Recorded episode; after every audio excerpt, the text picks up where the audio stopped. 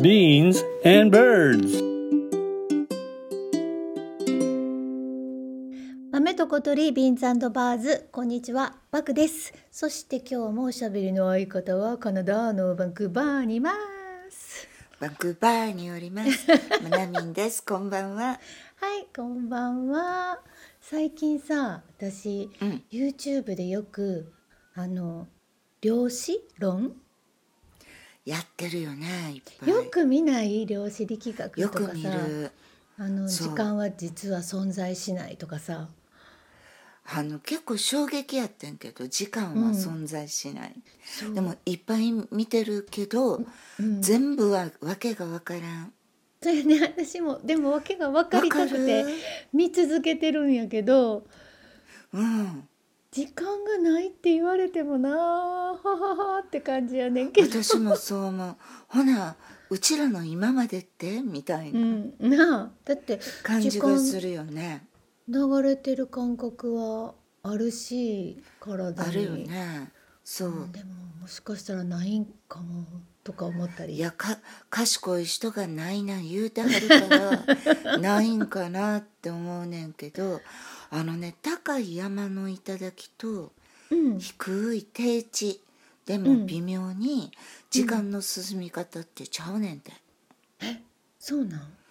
そうやねんほいで高いとこの方がちょっと早いねん、びっくりせえへおーん高いとこの方がちょっとへえあそうなんそしたらやでうんうんうんうん高い山に住んでたうんら下界の人より早く老けるっちゅうことや。登らんとこ登らんとこも高い山は 面白いね、うんで低も地におりましょうもう定定地におり下界におりますお りますほやさうちらって旅行大好きやん、大好き大好できバクさタイムトラベルとかしてみたい、あちょっとしてみたいなって思った時あるあのなんかね東京の街を歩いてて江戸時代どんな感じやったんやろすごい今すぐこうタイムトラベルしてこの江戸時代の街歩きたいってすごい思う、うん、建築見るのが好きやから。あ好きなもんやもんね、うんうんうんあの「ジン」っていうドラマは江戸時代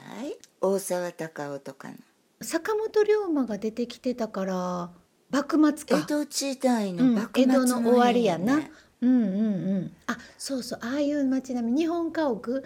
がみたいねん。どんな街並みやったんやろうっていう。え興味特に東京の中のどこら辺歩いてる時に、そういうの浮かぶあのね、四谷とかうんほうらんお茶の水とか、まあ新宿とか御苑の近くとかあと江戸城やったやん皇居って。だからこう、うん皇居の周りとか東京駅とか行くと、えー、江戸時代どんなんやったんやろう。すごい見たい入りたいって思うね。そうなんやうんどうナミはどっか行ってみたい？私は縄文時代に行ってみたいほんで、お縄文時代うん縄文時代ってうん1万年も続いてんねんな、そほんで、うん争いがなかったんてほんへでそれはそういうなんか遺跡とかなんかしはった人曰く、え、うん全くこの争ってる痕跡がないねんけど、うん次の弥生時代にはもう戦いが始まっててあーだから弥生時代も短いねん縄文時代より。あそうなんや、せやしな縄文時代に行って、うんこう皆さん平和に暮らしてるコツを伝授してもらって、うんうんほんで今の時代に戻って、うんその方法を布教したいね、なるほどこうしたら戦争終わんでとかなるほどなんかかなり高度な人らやったみたいであれ大丈夫あのオイルヒーターも湯沸かしポットもないけどあの北海道の あの春回路とか持っていきたいと思います。春回路な体はいカードつけてあとあのあのくるくるもな電池のやつ持っうんてな、電池のやつ持ってなか髪の毛くるくるせなあかんしなどうしてもでな音楽も聴かな あかんからなめんどくさい めちゃくちゃめちゃくちゃ電池も持っていくわめんどくやさっぱりや っぱりうちらの暮らしって便利なようですごい面倒くさいのかもな今面ちょっ倒とくさい喋って思った。そうだってな、うん日本からカナダ来た人って、なんでウォシュレットないのって結構すごいショック受けはんねんけど、うん私もう慣れてんねん、うんうんうんうんなくて大だ丈か夫だら、よね。そういうことやん全部、うん便利やったら便利な方が絶対快適やもん、だよね。でもさタイムトラベルって聞いたら、パッて頭に浮かぶんが、子供の時に見た NHK 少年ドラマシリーズって覚えてる全然覚えてないそんなんあったっけ。あのね夕方に前村拓っていう人の原作あーうんうんの「うんタイムトラベラー」ってドラマがあってあったな。うんうんうんうでん。めちゃくちゃちっちゃい時に見て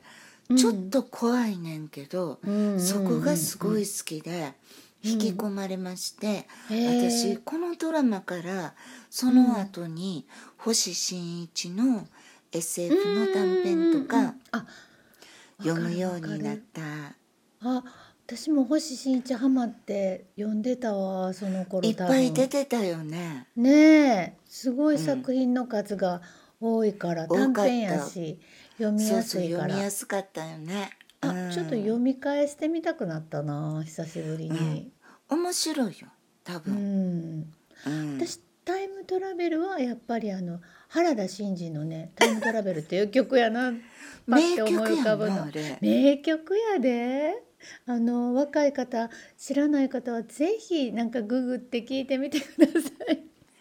ねなんか当時天才シンそうガーやソンシンガーソングライターって言われて、うんおいでチャーと世良正則と3人で、えーロック御三家って呼ばれてたと思うすやすやすやすやだから私たち中学1年生なるかならないかかな11ぐらい中1ぐらいかな、うん、私はチャーが好きやったちょい悪いささすがちょい悪好きやなそうやろ Beans and birds. 映画やったらやっぱり「時をかける少女」が定番やん、タイムトラベラーとしては。そうやね一番有名かも、うん、でねえっと2006年にあの細田守さんっていう監督さんが映画にアニメーションにしはってんけどそれはすごく流行ったあ日そう本でなんや、うん、なんかねあそれそれは割と最近やの最近やねでもうん映像も綺麗し最後ね泣けんねんボロボロ泣いたあ私そうあそうなんや、うん私多分原田知世うんうんちゃんのデビュー作品で見て、そうだでね筒井康隆さんでうん本も読んだと思ううんんだうんよな、うんうん泣くような話やったかどうか覚えてへん泣くような話じゃないかもしれへんけどそのアニメーションの力というかなんそかうなんや、うん最後ちょっとお別れのシーンがあって泣いちゃったほんまぜひそうなんやご覧になってくださいはいああの泣きたい 時に見せていただきたいと思います浄化用にナミは映画といえば何かあるトラベル系、タイ私はムトラベねルタイムトラベル系は「バック・トゥ・ザ・フューチャー」が有名やろマイケル・ J ・フォックスのせやなせやな面白い映画やったやん、うんうんでうんあの一番最初のやつのうん最後の方にうん時計台のシーン覚えてる、なんかあの時計となんか車となんか線でそうそうそうつなげつないてでってで現代に変えるためにそうそうそう、車走らせるねんなそうそうそうそう、うん、あのさシーンを撮ったのがバンクーバーのダウンタウンのど真ん中にあるバンクーバー美術館やってへえいっつもロケしてはんねんけどそこうんうんそこでこここあの時計台のシーンもロケしてて、ほいでこの美術館の隣がホテルバンクーバーっていう昔からある高級ホテルやねんけどここはゴーストバスターズのロケに使われてんねん、へえやっぱだかすらごいね並んバでンんクのーバよー。へえよう使われてるあのやっぱなロケ地やな本当にコンパクトに、ううんんコンパクトにこう,、うんうんうんうんあの移動が少ないねんね全部がこううん凝縮されてるから、ほいでいっぱいロケに使われてんねんけど主演のマイケル・ J ・フォックスが、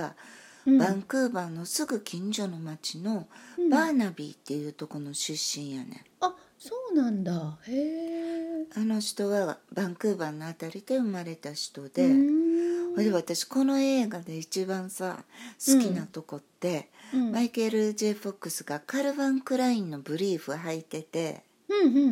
んほいで女の子にうんカルバンって呼ばれてんのが好きやってん、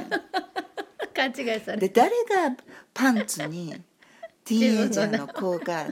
あんな大きい字で自分の名前をプリントすんねんとか思ってなんか好きやねんな思わへんたやろナミンってパンツに書くようなもんやもんな書かへんでもあれはいい 映画やったよあねそう面白いな。うん。あ、うんなんか話してたら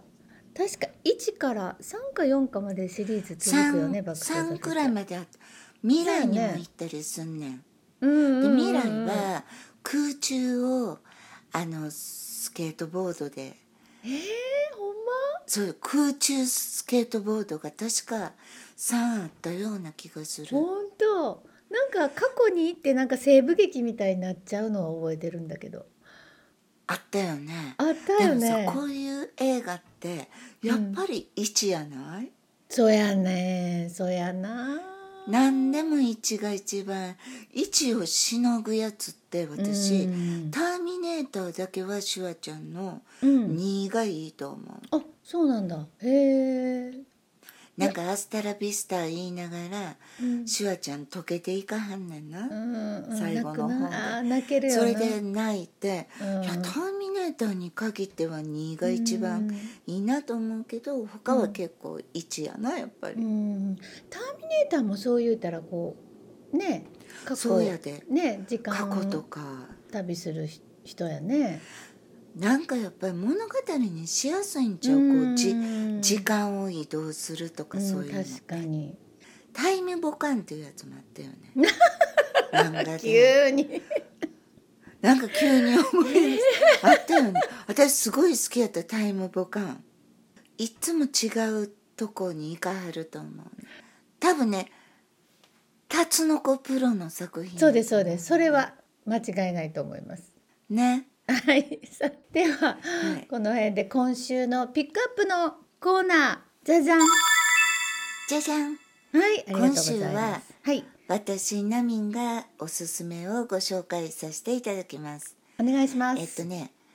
えー本なんですけどはいはい。浅井亮さんというまだまだ若い、うんえっと、大学生の時に芥川賞を取って作家デビューをした人ではい。であの正しい欲と書いて、性欲とかも有名なんやけど、私は死骸を求めて生きているのっていう作品が結構衝撃的で。面白いタイトルですやね。っぱりさうんやっぱりさなんか好きな作家ばっかり読んでしまうから若い留学生のお兄ちゃんに本読んでる子がおったからうん「な、な、最近ってどんな本読んでんの?」って言って勧めてもらったんがこの浅井亮さんで。へでねうん生きがいを